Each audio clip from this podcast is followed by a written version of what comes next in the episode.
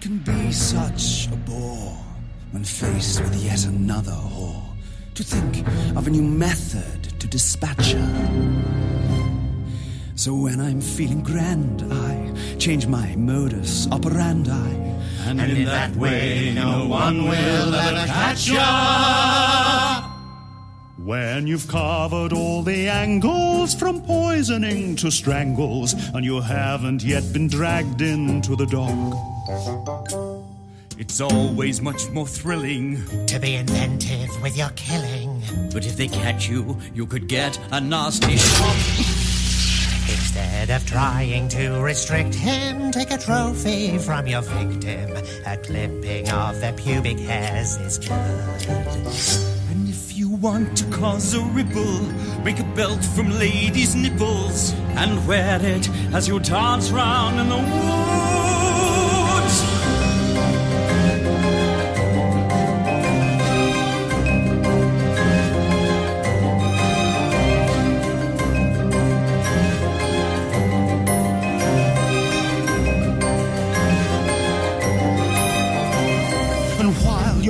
Heart is tripping at the thought of yet more ripping, And your hands they might be slipping from the neck that they are gripping. And the acid it is dripping from the body you are dipping.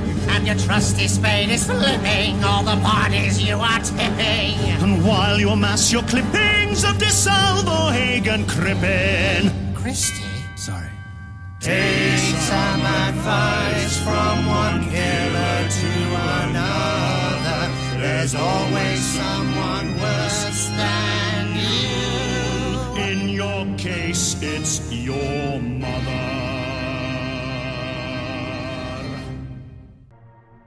1888 London was a far different place than we see today. It was the largest capital city in the world, but also the most deprived. Its population had swelled to around 6.9 million, and Victorian London was in full swing. In the more affluent parts, it was being transformed, with modern concert halls, restaurants, and hotels being constructed. However, in the East End of London, it was a different story. Whitechapel, in particular, was considered one of the worst parts of London, and for its 250,000 inhabitants, life was tough. The area was overcrowded and littered with crime. The working, living, and sanitation conditions for those who lived there were unbearable.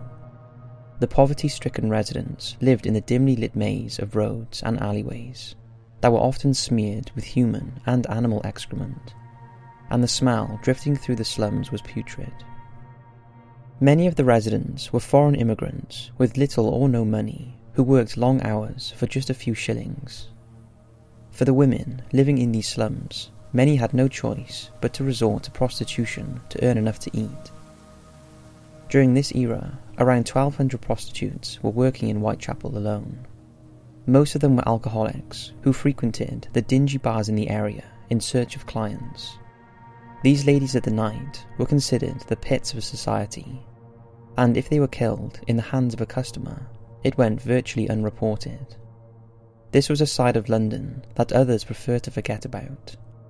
But that was all about to change until a person would become the subject of one of the most mysterious and infamous killings in British history Jack the Ripper.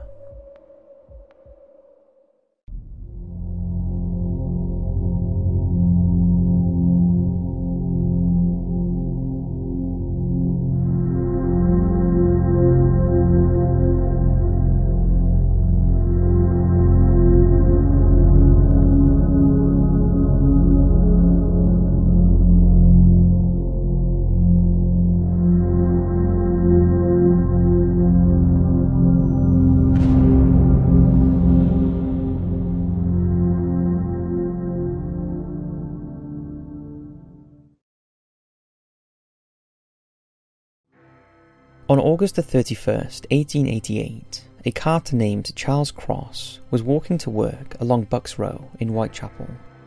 As he walked through the dimly lit alleyway, he noticed a bundle of dark cloth lying in a gateway.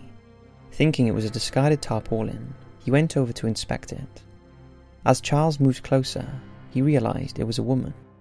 Unsure if she was dead or just drunk, he called over a fellow carter named Robert Paul.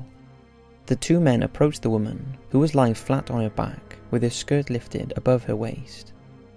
Charles felt her face, which was still warm to the touch, but her hands were icy cold and limp. Paul then put his hand on her chest and thought she was still breathing, so they pulled her skirt back over her knees and left her there, for fear of being late for work.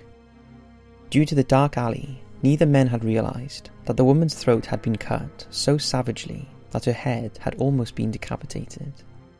The next person to approach the body was beat officer P.C. John Neal. He examined the body with the aid of his lamp. Just picture the atmosphere as he noticed blood flowing from a wound on her throat. He later wrote in his statement that she was lying on her back with her clothes disarranged. I felt her arm, which was quite warm from the joints upwards. Her eyes were wide open, her bonnet was off and lying at her side. Neal alerted his fellow officer, PC John Thain, who alerted a doctor called Llewellyn, who arrived at the scene and pronounced life extinct. After examining the body at the scene, he suggested that she had been dead less than 30 minutes, meaning the killer must be within a small radius of the body during its discovery. News of the gruesome murder began to filter through the neighbourhood, and a small crowd gathered around the body before it was eventually taken to the mortuary in nearby Old Montague Street. Her post mortem revealed horrific injuries, the likes that had never been seen before. Her throat had been cut from left to right, two distinct cuts being on the left side. The windpipe, gullet, and spinal cord were cut through. A bruise, presumably of a thumb, was on the right lower jaw, and also on her left cheek. The abdomen had been cut open from the centre of the bottom of the ribs along the right side, under the pelvis to the left of the stomach. There the wound was jagged. The omentum was also cut in several places, and two small stabs were made at the genitals. All injuries were inflicted with a strong, sharp knife by a left handed individual. Fortunately for this lady, death would have almost been instantaneous. 43 year old Mary Ann Nichols, as she would soon be identified as, was a mother of five. She was also known as Polly who had been living at a nearby lodging house in Thrawl Street. But how did she end up becoming the first victim of Britain's most notorious killer? It was established that just three months earlier, she was a resident of Lambeth Workhouse, and it was fellow workhouse resident Mary Ann Monk who identified the body. Nichols was a prostitute and alcoholic. Just hours before her body was found, she was spotted drinking in the Frying Pan pub but left around 12:30 a.m. and returned to her lodging house at number 18 Thrawl Street. But she didn't have the fourpence needed to stay there, so was turned away. As she left, she shouted, I'll soon get my doss money. See what a jolly bonnet I'm wearing. As she walked off looking for clients, she was seen by her friend Emily Holland at around 2:30 a.m. outside a grocer's shop at the junction of Osborne Street and Whitechapel Road. Emily tried to persuade her to go back to her lodging house, but she refused and staggered off into the night to make more money. At some stage, within the next 75 minutes, Mary Nichols would meet her killer, who she likely went with to the dark gateway towards the top of Bucks Row. There he strangled her, rendering her unconscious before cutting her throat with a sharp bladed knife. No one heard a thing, and then her killer vanished into the dark and crisp London night. As Nichols lay cold and mutilated on the mortuary slab, she had a final visit from her estranged husband, John Nichols, who was visibly distressed at the state of his wife. He reportedly whispered to her, I forgive you as you are for what you have been to me. Nichols' funeral was held on Thursday, the 6th of September 1888, and the mourners included her father and two of her children. She was buried in the City of London Cemetery, but this was only just the beginning. Two days after the funeral of Mary Ann Nichols, the unnamed killer struck again, coincidentally in the same street from where Mary had made her final journey. On the 8th of September 1888, just before 6am, John Davis, an elderly resident of 29 Hanbury Street, walked down the stairs and along a narrow passageway to open the back door. He was confronted by the mutilated body of a woman. He shouted to two men who were on their way to work, and they followed him to where the body was lying. Her bloodied face was turned towards the house, and her clothes had been pulled up above her waist, exposing her red and white striped stockings. A handkerchief was tied around her throat, and her hands were saturated in blood. The positioning of them indicated she had put up a fight. The three men were horrified by what they saw and ran off in different directions in search of a policeman. By the time the police arrived, a crowd had gathered around the body, and police reinforcements were called in to disperse them. The divisional police surgeon, Dr. George Baxter Phillips, arrived and confirmed that the woman was beyond medical help. In his initial report, he noted that her face was swollen and turned to the right, and her swollen tongue protruded between her front teeth. The body was terribly mutilated, and her throat had been cut. The post mortem revealed far more injuries throat cut from left to right, two distinct clean cuts on the left side of her spine, and an attempt had been made to separate the bones of the neck. Various other mutilations of the body that were thought to have been caused after death. The protruding tongue was a strong indication of asphyxiation. The abdomen had been entirely laid open, the intestines had been lifted out of the body and placed on the shoulder of the lady, and the pelvic organs had been removed and were missing. This killer had a worryingly skilled hand. The victim was identified as Annie Chapman, a 45 year old prostitute who had been living in lodgings at number 35 Dorset Street. Annie was born in Paddington, but was brought up in Windsor in 1869, she married John Chapman, and the couple had three children. Both Annie and John were heavy drinkers, and eventually the pair separated. John had died on Christmas Day, 1886, so her allowance from him stopped. Annie fell into prostitution to bring in income. She also did croquet work and made and sold artificial flowers. In the days leading up to her death, Annie had been involved in an argument with fellow lodger Eliza Cooper over a bar of soap, and the argument had got physical. Some of the bruising to her face at the post mortem was in fact attributed to this dispute. Before her murder, Annie would have been in considerable pain. Unbeknown to her, she was in the advanced stages of lung and brain disease, of which there was no cure, and she was dying. However, she was to meet a much more brutal end. Annie Chapman is the only Ripper victim who has a photograph of when she was alive. At 1am on the 30th of September 1888, Louis Diemschutz turned into Dutfield's yard, just off Berner Street, in his pony and cart. His pony shied to the left and refused to go any further. As Louis looked around to see what was there, he noticed a dark mound lying on the ground. He moved nearer and prodded at it with his whip, but got no response. So he lit a match to get a better look. But the wind was strong, and it only stayed lit long enough for him to see it was a woman lying on the ground.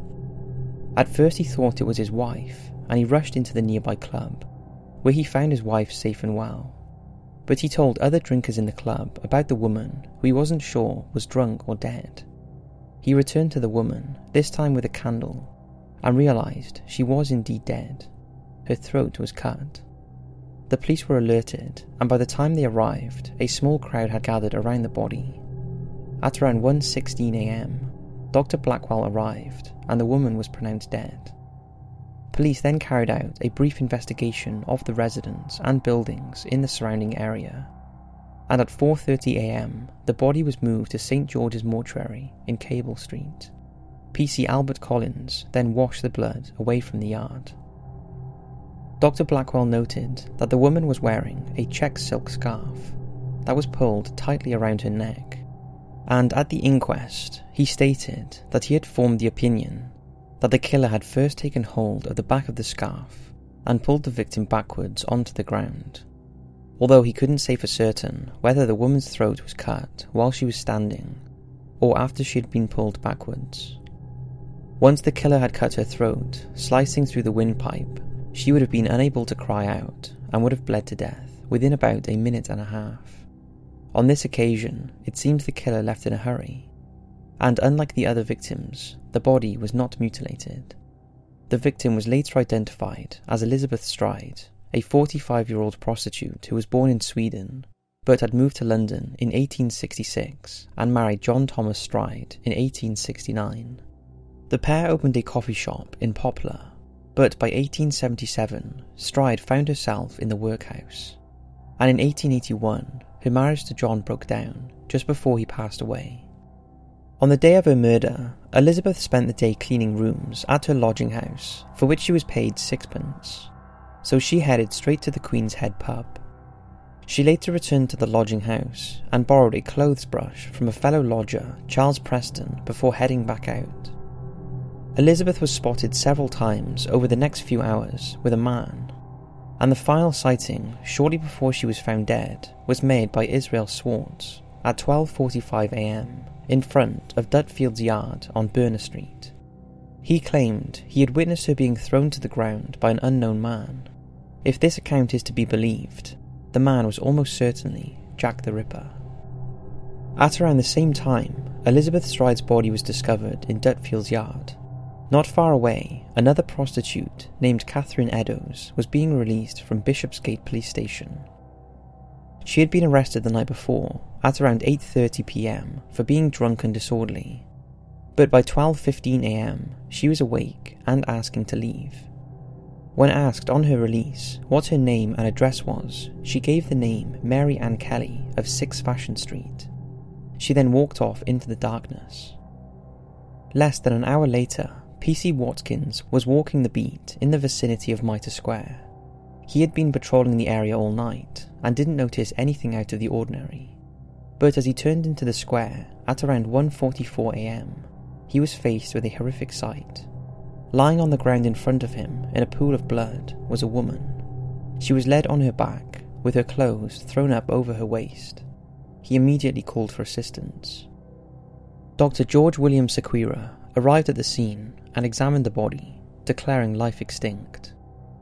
He later told the inquest that the place where the murder had occurred was probably the darkest part of Mitre Square, although there had certainly been enough light for the murderer to execute the victim. He stated that the death would have been instantaneous once the murderer had cut the windpipe and the blood vessels. Although he was of the opinion that the murderer possessed no great anatomical skill, the coroner asked him if the assailant would be covered in blood, to which he replied, not necessarily. The post mortem revealed the extent of the injuries. Her face had been horrifically mutilated, and her throat had been severed to the bone, similar to Annie Chapman, there were grotesque injuries to her stomach, and the intestines had been placed outside the abdominal cavity. A left kidney was removed and was missing, as well as part of her womb. At the mortuary, the victim was identified as Catherine Eddowes, a 46 year old occasional prostitute who was born in Wolverhampton. She always claimed she was married to Thomas Conway, a former soldier with the 18th Royal Irish Regiment, and had his initials tattooed on her arm although no record of the marriage has ever been traced. The couple had two sons and a daughter, but in 1881 they separated, and Eddowes took custody of her daughter and Conway, their son. The whereabouts of their second son was unknown. Eddowes moved into a lodging house on the Flower and Dean Street and started a relationship with John Kelly. The couple was still together at the time of her death. An interesting side note is that on the 28th of September 1888, she spent the night in the casual ward of the Shoe Lane workhouse, where it was reported by several newspapers she told the superintendent that she had come back to earn the reward being offered for the apprehension of the Whitechapel murderer, as she believed she knew who he was. The superintendent warned her to take care that he didn't murder her. Oh, no fear of that, was her supposed reply. The day before her murder, she met up with Kelly for breakfast after which the two parted company, and Catherine told Kelly that she was heading to Bermondsey to borrow money from her daughter. He never saw her alive again. In the aftermath of the audacious double murder, a clue was discovered for the first time. It's thought after murdering Catherine Eddowes, the killer headed east, straight towards where the most police activity was. It's been suggested this was because he was a local man and he was heading to the safety of his home. It seems that he would have passed several police officers without either being noticed or arousing suspicion. After murdering Eddowes, the Ripper fled east, escaping down the dark cobblestone alleys. He had torn a piece of Catherine's apron while stood in a dark doorway in Goulston Street, where he wiped his bloody blade and disappeared into the night. A couple of hours after the slaughter, PC Alfred Long was patrolling his beat along Goulston Street at 2:55 a.m. when he spotted the apron on the floor.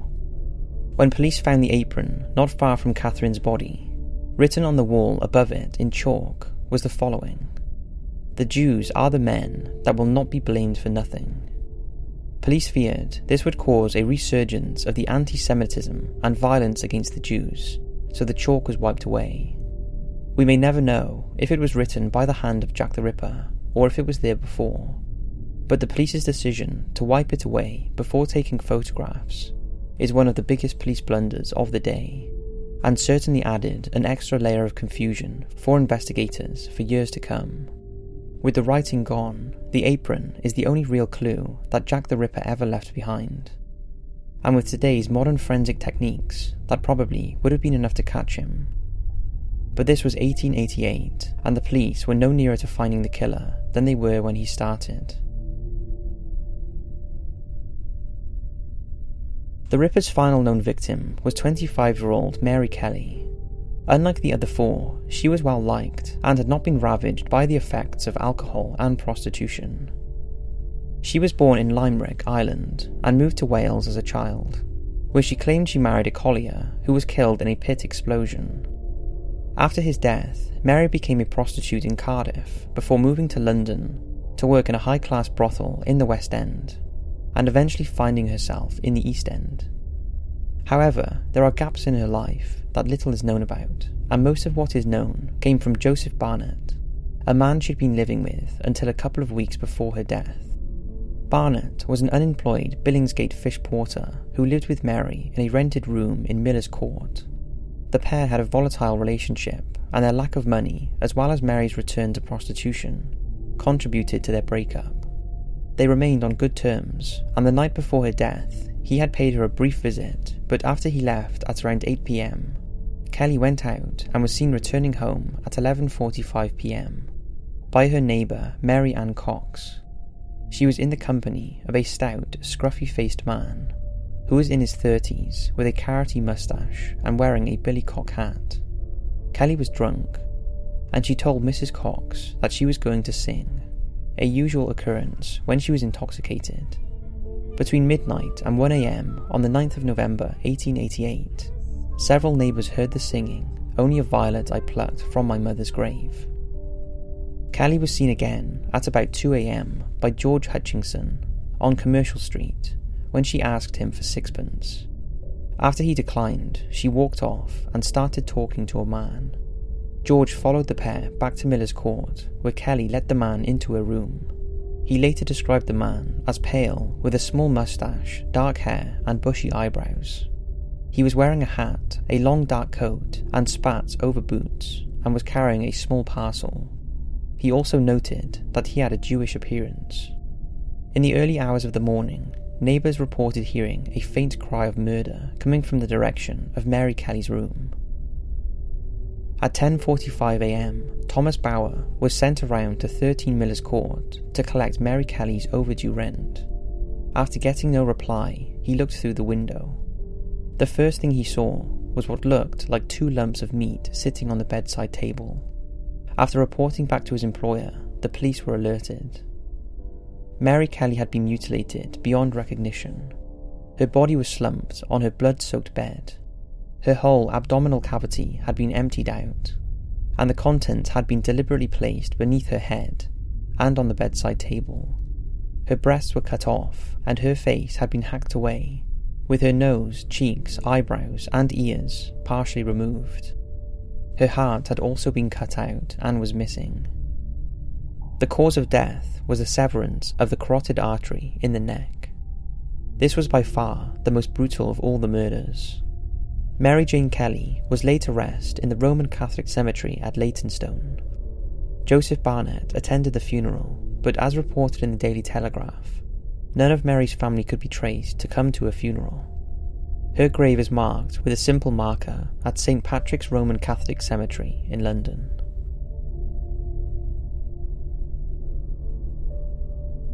In the early days of the police investigation, it was thought that the murders were gang related. However, early on, this was discounted, and a single perpetrator was thought to be the likely killer, and someone who had knowledge of the area. With that in mind, Inspector Frederick George Abberline was drafted in to head the investigation, as it was believed that his knowledge of the area would be key to solving this case. It was also hoped that Abberline's familiarity with the local criminal fraternity might persuade one of them to turn informer at a price. But they were wrong, and many mistakes were made in the initial investigation. The press coverage of the murders was also a hindrance, unlike today when the press can help when trying to track down a suspect. Journalists in Victorian London were unscrupulous and would often try and bribe officers to get information.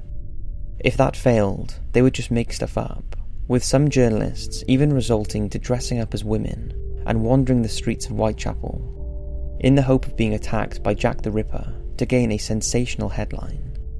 This type of reporting threw up many false leads, leading Jack the Ripper to continue wandering the streets.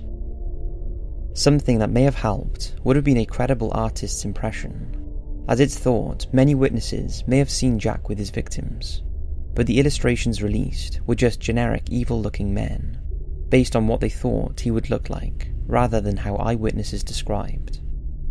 During the investigation, police also received many letters, most of which were from pranksters. However, there were three letters that stood out the most. The Dear Boss letter, dated September the 25th, 1888. Though initially thought to be a hoax, it gained attention after Catherine Eddowes' murder on September the 30th, as the letter mentioned, clipping off his next victim's ears. Eddowes was found with one earlobe severed. The Saucy Jack postcard was received on October the 1st, 1888, which mentioned the double event and had the same handwriting as the Dear Boss letter. The From Hell letter was probably the most disturbing of all, as the letter arrived in a small box that also contained half a human kidney. Catherine Eddowes' killer had removed one of her kidneys. Despite these promising developments, they ultimately led to nowhere, and the case was never solved. The number of suspects had grown to over a hundred, some of which were genuine contenders, while others were just absurd. Many authors, former detectives, and amateur sleuths release new evidence every year, even to this day, claiming to finally have cracked the world's most famous murder mystery, each sounding pretty convincing. Some of the names in the mix include the Freemasons, Prince Albert Edward Victor, and even Dr. Barnardo. But the evidence against these is flimsy, and it's unlikely that it's any of them. Out of the many suspects, there were six that have remained in the frame for many years. Montague Druitt is considered by many to be the number one suspect in the Jack the Ripper case, and for that reason, he's included in our list despite there being very little evidence with which to implicate his guilt. Druitt was an Oxford educated man, and after graduating in 1881, began teaching at the boarding school in Blackheath, London. He later went on to qualify as a barrister. But after the death of both his parents in a short space of time, followed by his dismissal from Blackheath School, reportedly for his homosexual tendencies, Druitt went missing, and on Monday, December the 31st, 1888, his body was found floating in the River Thames. It's thought that he had been in the river for at least three weeks, and the loss of his job, parents, and his deteriorating mind contributed to him taking his life. So, how did he become a Ripper suspect? Well, apart from the fact he fitted the description of a smartly dressed man in his early 30s with a mustache, the only thing that links him to the murders is the cryptic quote made by Sir Malvin Leslie Macnaghten in his famous Memoranda. This is what he wrote about Druitt. I have always held strong opinions regarding him, and the more I think the matter over, the stronger do these opinions become. The truth, however, will never be known, and did indeed at one time lie at the bottom of the Thames, if my conjectures be correct. Mr. M. J. Druitt, a doctor of about 41 years of age and of fairly good family, who disappeared at the time of the Miller's Court murder, and whose body was floating around in the Thames on the 31st of December, i.e., seven weeks after the said murder. The body was said to have been in the water for a month or more. On it was found a season ticket between Blackheath and London.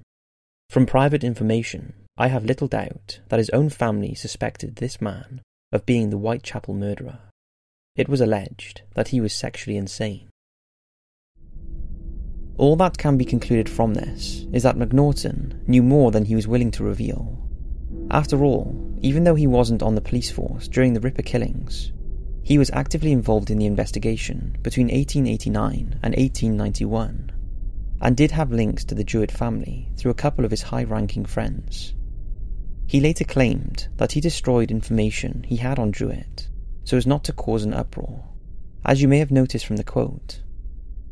There are also some inconsistencies in what Macnaghten wrote, most obviously his age and occupation.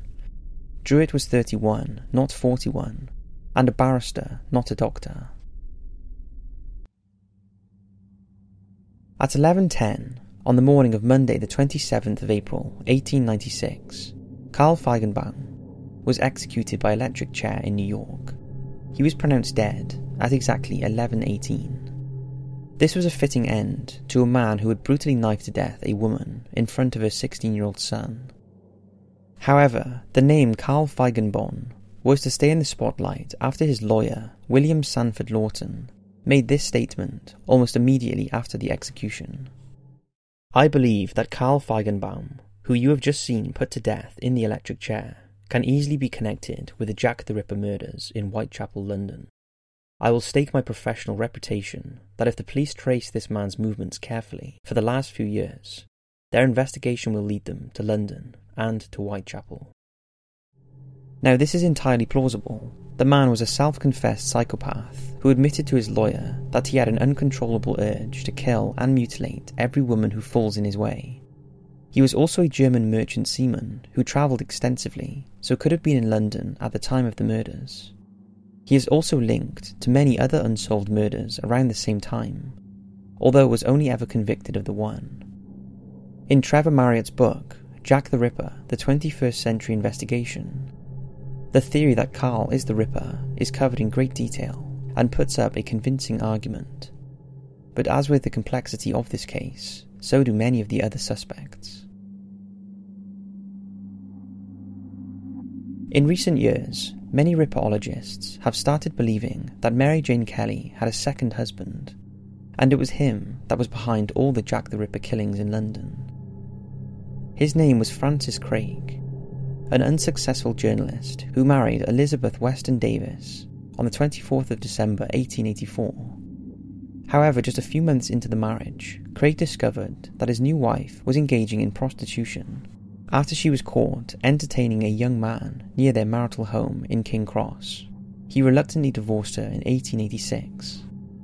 After being caught out, Elizabeth left Craig and went into hiding in the East End under the pseudonym Mary Jane Kelly.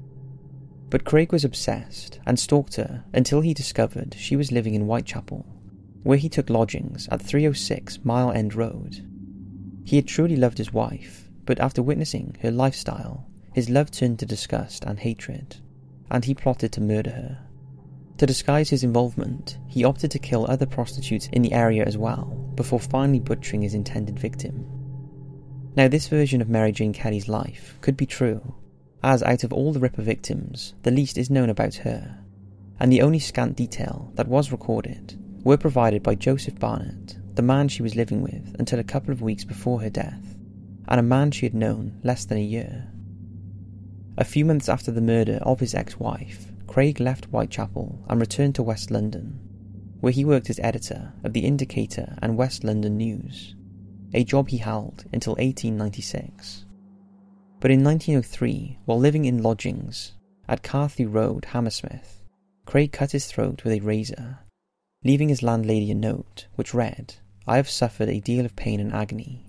For over a hundred years after his death, he was largely forgotten until 2015 when Dr. Wynne Weston Davies released his book titled The Real Mary Kelly. Dr. Weston Davies claimed to be Mary Kelly's great nephew and released the connection when new documents were discovered in 2011, which included a petition for divorce and its supporting sworn affidavit. In the book, the missing parts of Kelly's life were filled in, proving his theory. He even plans to have Mary Kelly's body exhumed so DNA analysis can be performed to determine once and for all the true identity of the Ripper's final victim and prove Craig's motive for the murders.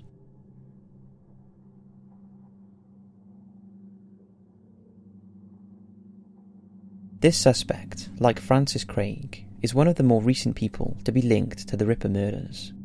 You might recognise his name from the Mary Ann Nichols murder, as he was one of the men who found her body in Bucks Row. At the inquest into Nichols' death, he gave his name as Charles Cross, but this was a lie. His real name was Charles Lechmere. Cross was the name of the policeman that his mother had married after his father died. Recent analysis by Dr. Gareth Norris of Aberystwyth University has revealed that Cross was in proximity to all the murder victims.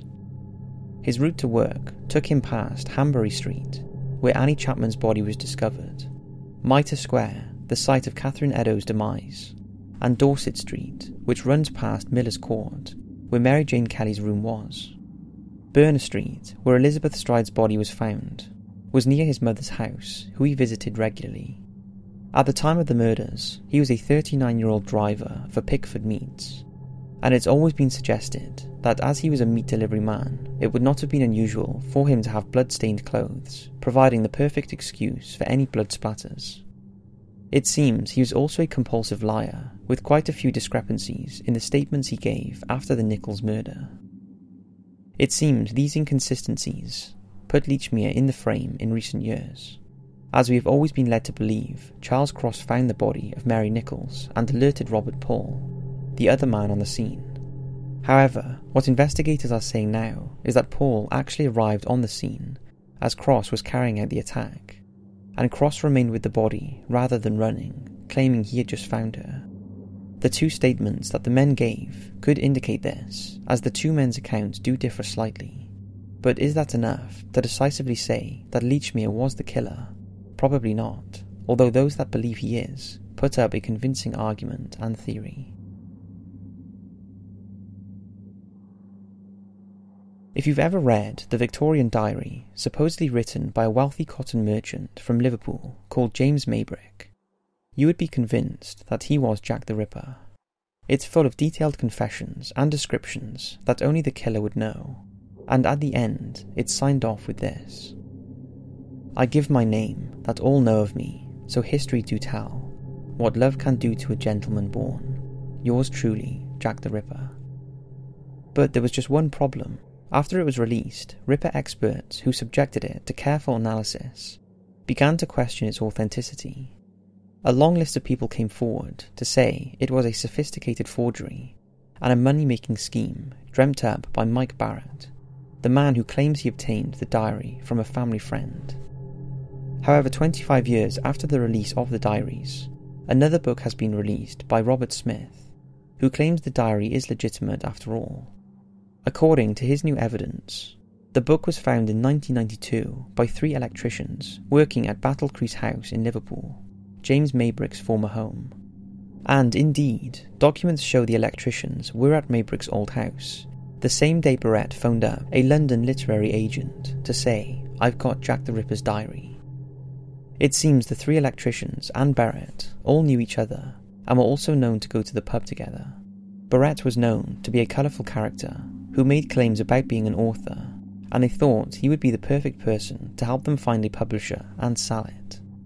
It also refutes claims that Barrett produced the book himself, as his literary achievements were limited, and he was certainly not literate enough to compose such a sophisticated and credible forgery. So, does that mean that the diary was actually written by James Maybrick? We may never know. One of the most well known suspects in the Jack the Ripper case is Queen Victoria's grandson, Prince Albert Victor, also known as Eddie. He had a reputation for being a ladies' man, and it's claimed many of his scandalous misendeavours were covered up by the palace. However, at the time, he was still a popular member of the royal family and was second in line to the throne, and had he lived, would have eventually been crowned the King of England. To give you an idea of how high up he was in the royal family, he has the equivalent status that Prince William does today. So to link him to the Jack the Ripper murders is controversial and improbable.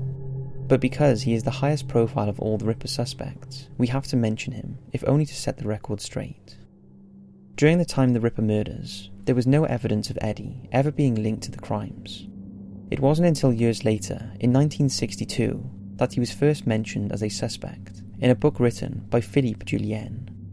This started a stream of theories that included bizarre claims that Eddie was suffering from syphilis and that the infection drove him insane and compelled him to commit the frenzied attacks.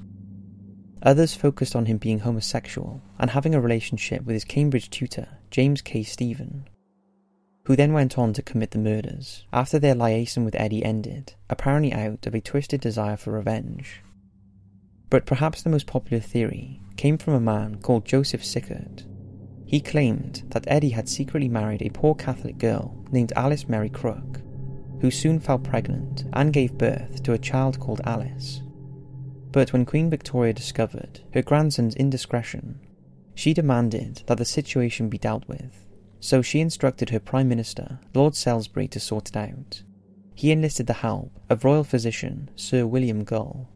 Eddie and Alice were split, and Gull performed experiments on Alice, devised to erase her memory and drive her insane. Their child, however, escaped with her nanny, Mary Kelly, who left her with nuns before moving to Whitechapel, where she started telling her story to prostitutes Nichols, Stride, and Chapman.